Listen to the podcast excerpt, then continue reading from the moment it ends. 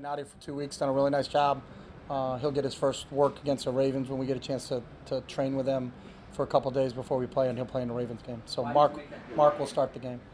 So, and, and, and so why did you make that decision? It's just he's been out here just for two weeks. I think the other guys got a little bit of base, and I just feel more comfortable putting him in the Ravens game. So How about does the physical element have anything to do with it? Do I think he's not ready? no, he can. He, I think he can go. I mean, he's. I know he's disappointed, but it's just my call. You know, I think uh, there's a fine line. You know, and then I, part of it, you look at what happened to Niles Paul last night. You know, for the Redskins, who's a tremendous football player who's done for the year right now. So there's that fine line in in uh, preseason games where you are. So, um, you know, his first 11 on 11 was two weeks ago, and now going out against a team, it just my decision. I've uh, we've been back and forth around it, but I made the final call that we're just we're going to sit him this game, and he'll he'll be ready to play against the Ravens. So Mark will start the game. Um, that's the only position we've really done right now is just quarterbacks. The rest of it will all be determined based off of today's training and tomorrow's training on what's going to be available. But Mark will start.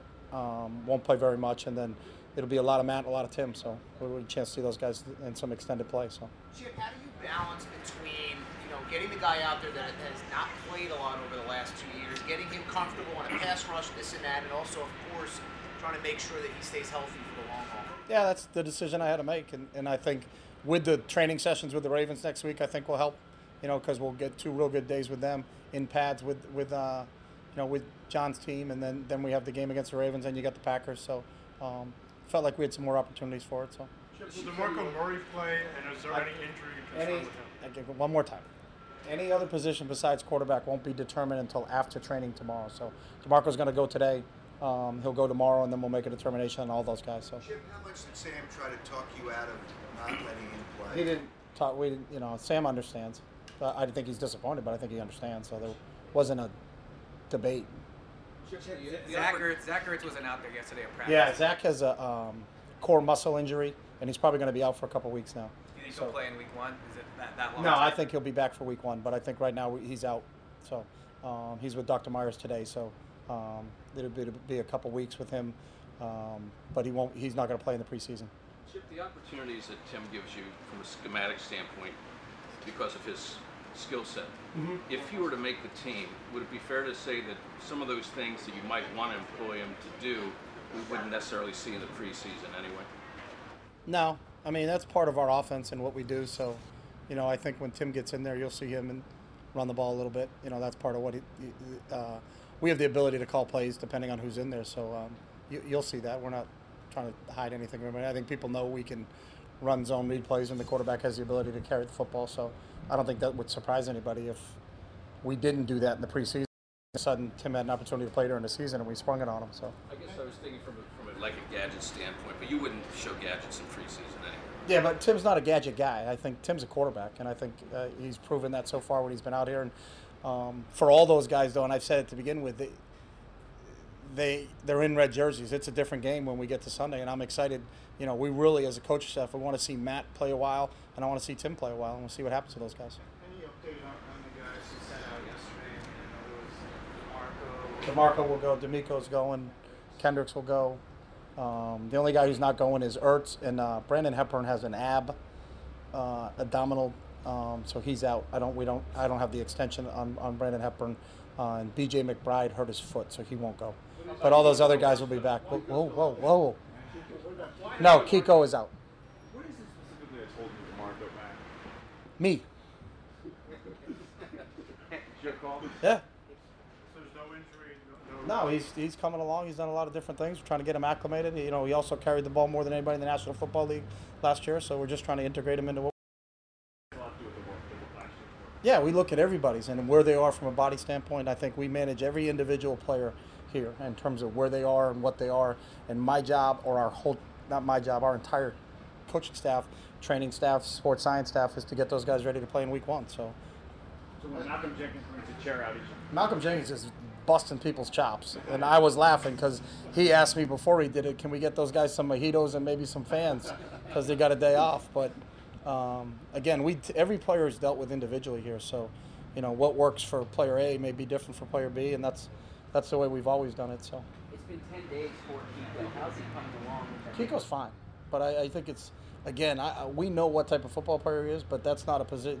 That's not something you need to rush him back into to doing anything. I think he's he's his legs are healthy. He can run around. He can do all those other things. But I think in when you deal with an injury like that, you're just going to take your time. We're not, we don't have a game to play until we play the Falcons on the 14th. So. So, so is it the, the, yeah, has he passed the league? No, we haven't even put him through the protocol. He's, we're just taking him along slowly. So, Why not put him through it? well, he's doing stuff in there, but we haven't asked to get him cleared because right now it's not important to us. It's just let's just make sure that that he's in, in meetings. He understands everything. He's doing everything in there, and when we get ready, he'll be ready to go play against the Ravens. Hopefully, so. Chip, when you made so many changes this offseason, there has to be a point where you know what you want to see your guys on the field. As this game inches closer and closer, is there part of you as as a fan of this football team and, and of this game that you want to see all these changes, how they come together out here? No, my, my, my job is to make sure our team's ready to play against the Atlanta Falcons. So I'm not a fan of anything. I'm a, I, I, my job is to make sure that this team's ready to play when we go to play Atlanta. So.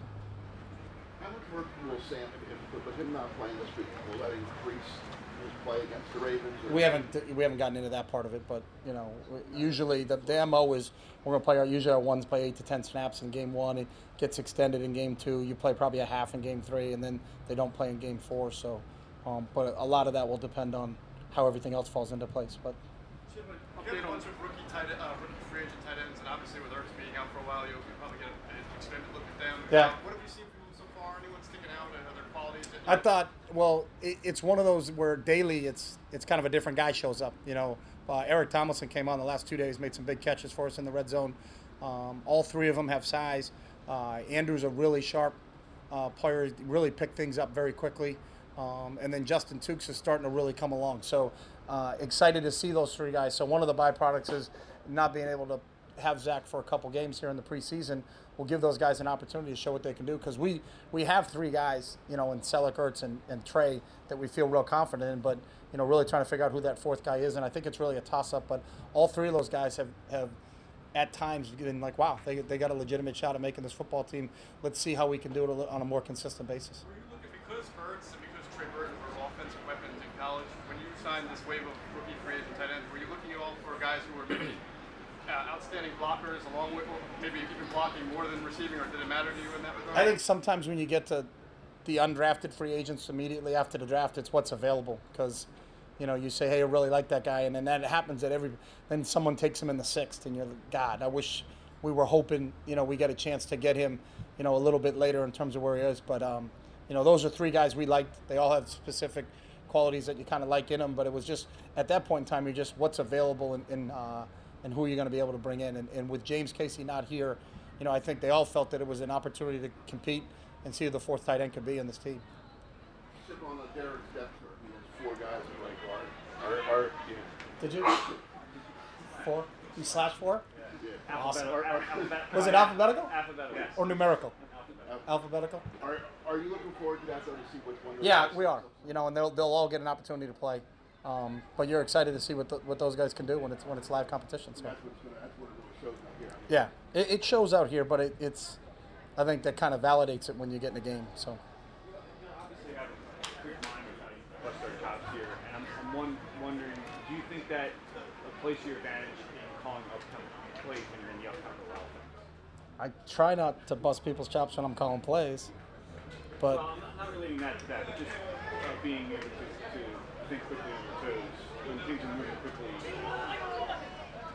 I think it helps. I mean, but what we end up doing because of, I think the thing that helps the most is we've get so many reps and, and we get so many more opportunities to be in play calling situations, if that makes sense. So we've had a lot of trial and error in terms of how we do it because we get so many reps in terms of how we train. I think that's the biggest thing for us.